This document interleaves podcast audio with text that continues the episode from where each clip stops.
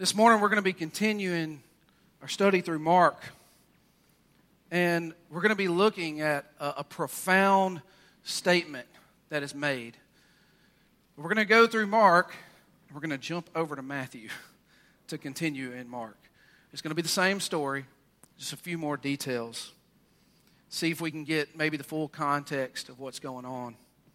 But I have a question for you this morning as we, we just dive right in. What if Jesus' miracles have been leading up to a greater teaching? What if the miracles that Jesus has been performing have been leading up to something bigger? I mean, it's really not that, that far of a stretch that Jesus would use miracles to teach something. But what if we're looking at a progression? See, I, I think, I think we are. I think Jesus is trying to show the disciples something. And so we're going to do a little recap Okay, we're kind of going to look at where we've been so far. All right? So Jesus, he feeds the 5,000, right? He feeds the 5,000. Of course, the numbers are, are probably way more than that, but that's what they mention. And here's the thing this miracle is performed among the Jews. It's, it's in the Galilee, it's on the west side of the Sea of Galilee. It, it's home turf. But, and there's all these things that, that show maybe that Jesus is kind of showing something, right? There's all these numbers, right? Numbers of, of how many loaves and how many fish, and there's 12 baskets left over, and all these things just kind of teaching something that, that Jesus is enough for the Jews. He is more than enough, right? But then Jesus goes, he goes off to Tyre and Sidon, and he encounters a Syrophoenician woman. And you think, you know, he's going out kind of in the middle of nowhere to rest, but he encounters this Gentile woman who has incredible faith. In fact, Jesus, he points us out to the disciples. He's like, You see this, guys? You, you don't see this often. And this is, this is a Gentile woman. And she, she knew that Jesus was enough. In fact, she even proclaimed that Jesus, even if it's just the scraps, even if it's just the, the little bits left over that I get from you, I know it's enough. I know that it's more than enough. Then last week we took, wow, Chris, you really bumped me up there, didn't you? I feel like I projected there. Last week, Jesus, we looked at how Jesus fed the five, uh, 4,000, excuse me. Jeff went over this and, and we saw where he went. He was, this time, he was on the east side of the Galilee, the Sea of Galilee. He was in the Decapolis, and this is Gentile territory. This is not home turf. In fact, the disciples were probably getting a little uncomfortable as they were headed over there but he feeds 4,000. Again, there's all this kind of numerology and this things to indicate that Jesus, he's the bread of life, and he is more than enough. He is more than enough even for the Gentiles. I believe that Jesus is trying to show the disciples something, and I think if we look closely, we'll see it too. He's building up to something, but the disciples don't seem to quite be getting it. In fact, if you remember last week when we looked at it, Jesus had this discussion with them because they, they thought they forgot bread, and Jesus was mad at them because they forgot bread. And he's like, Guys, are you still talking about bread? Is that really what we're talking about? Don't you remember how many baskets were left over when I fed the 5,000? And they're like, Yeah, 12. He's like, And don't you remember how many baskets were left over when I fed the 4,000? They're like, Yeah, seven. And he's like, And you still don't understand? You still don't get it? You have eyes but can't see and ears but can't hear? So the disciples don't quite get it. In fact, I think, I think that Jesus is about to perform a little miracle, kind of, kind of show them that they're not quite seeing everything clearly. So let's move forward here in Mark 8, verses 22 through 26. It says, They came to Bethsaida, and some people brought a blind man and begged Jesus to touch him. He took the blind man by the hand and led him outside the village.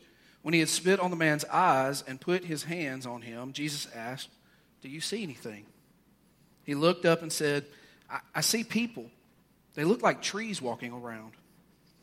Once more, Jesus put once more Jesus put his hands on the man's eyes. Then his eyes were opened. His sight was restored, and he saw everything clearly. Jesus sent him home saying, Don't even go into the village. I don't know about you, but I think when it says the man saw everything clearly, I think it really means he saw everything clearly. He saw Jesus and he saw Jesus for who he was.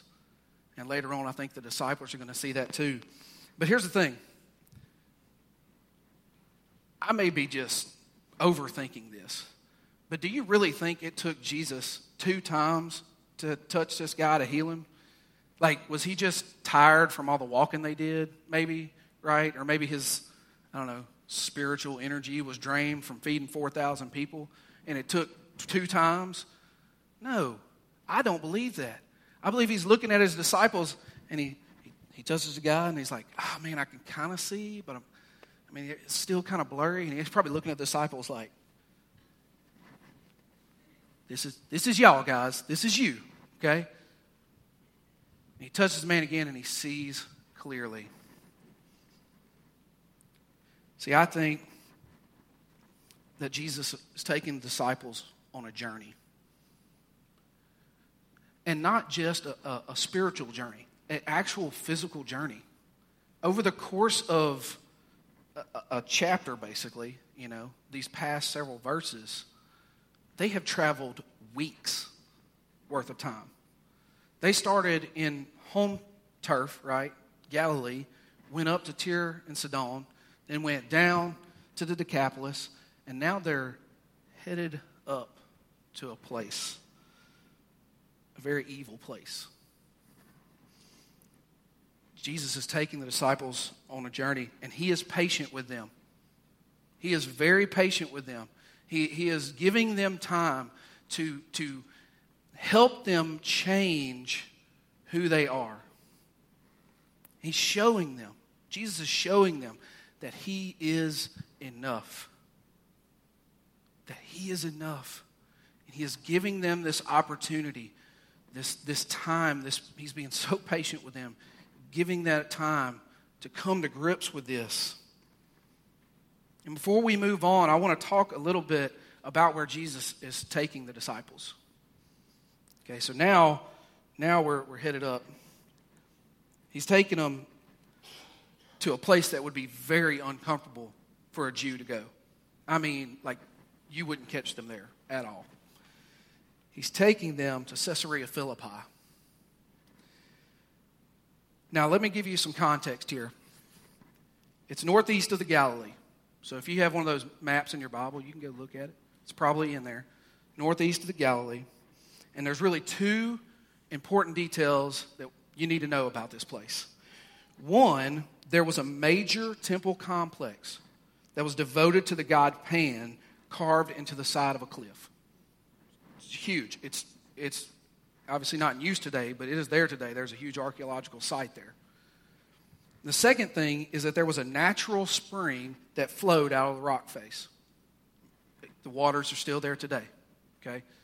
Now, keep those two things in mind. In fact, this, this temple complex, and I want you to understand something about this, this place. It normally was a run of the mill place. I mean, you know, pagan worship, but, you know, normally run of the mill stuff. But once a year, once a year, they would have a festival where it was estimated that hundreds of thousands of people would come to. The name of that festival was Pandemonium. It's where we get our word from. And let me tell you, it was exactly that. It made Mardi Gras in New Orleans look like child's play. I'm not kidding you. You can go research it, look it up. It's sometimes graphic, just so you know. Ray Vander Laan has a, a teaching on it uh, on the early church. Um, you, can, you can research it. But this where we get our word for pandemonium is because of this festival that took place. This is like the heart of evil, as we would even see it today. And this is where Jesus takes them. And now that we know this, let's jump over to Matthew. We're going to go to Matthew 16. Starting in verse 13. Says, When Jesus came to the region of Caesarea Philippi, he asked his disciples, Who do the people say the Son of Man is? And they replied, Some say John the Baptist, others say Elijah, and still others Jeremiah or one of the prophets. But what about you? He asked, Who do you say that I am? Jesus asked two very important and personal questions. Basically, he says, What do others think about me? We could play that game today, couldn't we? What do others think about me? I mean, I know what all you think. What about people outside these walls? oh, uh, I mean, his teachings were good, but I don't really believe in that God thing. You know, some people think Jesus is evil. I mean, there, there's that. Some people just don't believe in God. Some people wouldn't even know who he is. But Jesus asked another question, and it's a question we all have to answer. What do you think about me? What about you? He's very pointed to the disciples. What do you think about me? Who do you say that I am? And Peter, good old Peter, Simon Peter, he's always one to step up and say something.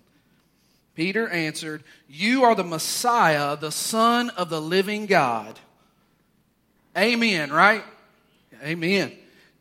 Jesus replied, Blessed are you, Simon, son of Jonah, for this was not revealed to you by flesh and blood, but by my Father in heaven. And I tell you that you are Peter, and on this rock I will build my church, and the gates of Hades will not overcome it. I will give you the keys of the kingdom of heaven. Whatever you bind on earth will be bound in heaven, and whatever you loose on earth will be loosed in heaven. Then he ordered his disciples not to tell anyone that he was the Messiah.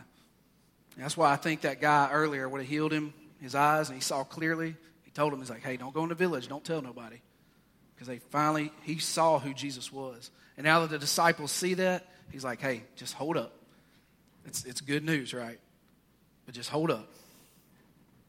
We see in this passage that Simon declares that Jesus is the Son of the living God. And that is, that is the truest of true statements, right? That there is nothing greater, in my opinion, than that proclamation that Jesus is the Messiah, the Son of the living God. But there are some interesting things when you look at the language that goes on here. Because Jesus gives Simon the name Petros, which means pebble. It means pebble. And then Jesus declares that on this Petra, he will build his church, and even the gates of Hades will not overcome it. Now, Petra, remember, Petros means pebble, little rock, pebble. Petra literally, literally translates, ugh, can't talk, translates to cliff face or bedrock. Now, where did I say they were at? Now, now here's the thing. I, I think if you if you want to believe that that Peter, a lot of people believe that Peter is is the rock that Jesus was talking about. That he was the one that they you know build church. And here's the thing: if you want to believe that, honestly, it's fine. I mean, Peter was like the head of the church when when Jesus you know moved up into heaven. I mean, he led the charge. Uh, there's a lot of people that believe that. And, and many people believe that the profession that Peter made, the profession that he made was the rock that Jesus was talking about. And hey, that's absolutely true. I mean, like I said, that is the truest of true statements. He, he is the Messiah, He is the Son of the living God, He is our King. That is true, and that is a rock to stand on. But wouldn't it be neat, and this is what I believe, that if Jesus has His disciples right there, and He says, Peter, you're absolutely true. And guess what? Even on this rock, I will build my church. And do y'all happen to know what the name of that water spring that came up out of the ground that the Gentiles, you know, people in, they didn't know where the water sources came from. It was just gushing forth out of the ground. You know what they called it? The gates of Hades. That was the name of the place. Now, again, you, you don't have to believe that, but here's the deal. Wouldn't it be neat if Jesus was making a point to his disciples? Peter, you're absolutely right. And here's the deal when I build my kingdom, it will be everywhere. It will be everywhere. Listen, you'll find it on the Temple Mount, it'll be there. Hey, it, it's going to be in your synagogues in your hometown, right? I, I'll be there. I'm enough for the Jews.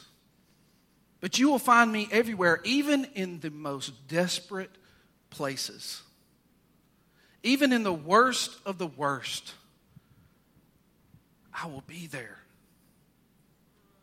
I will be there to help those in need.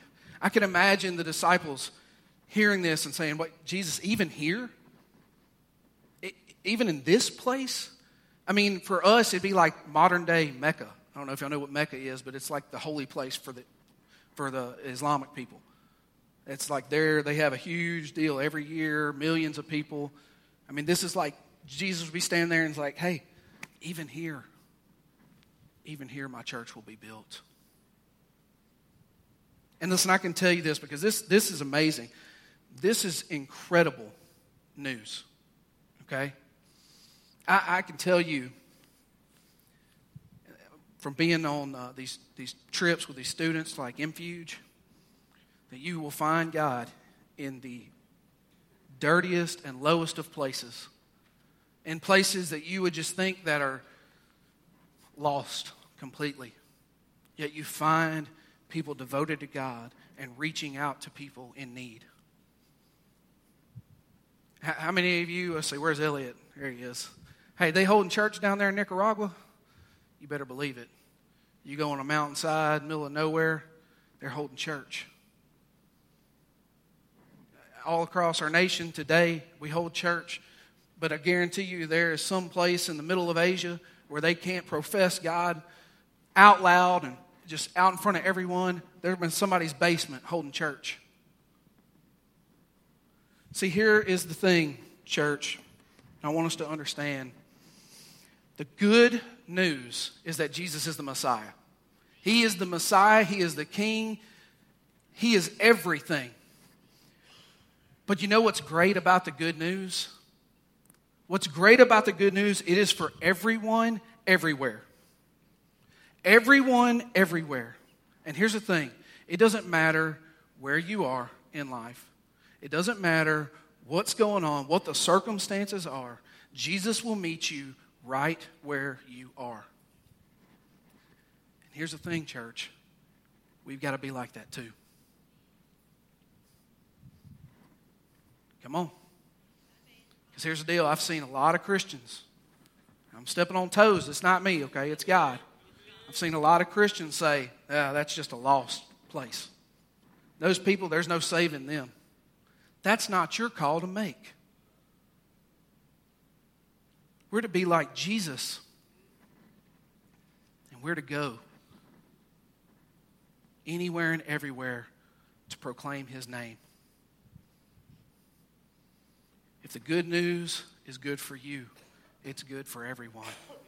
And people need to hear it. People need to see it. And I promise you, I promise you that even in the darkest of places, even in the desperate, most desperate of times, there is still hope. And God is still there. And He is still moving, even when it seems He isn't. And that is something we can stand on, church. If you want to believe Peter's a rock, that's fine. The, the profession that he makes as a rock, that's fine. I think it's all true. I think all that's true, and that God will move anywhere he wants to, any way he wants to, for everyone and anyone he wants to. Amen, church?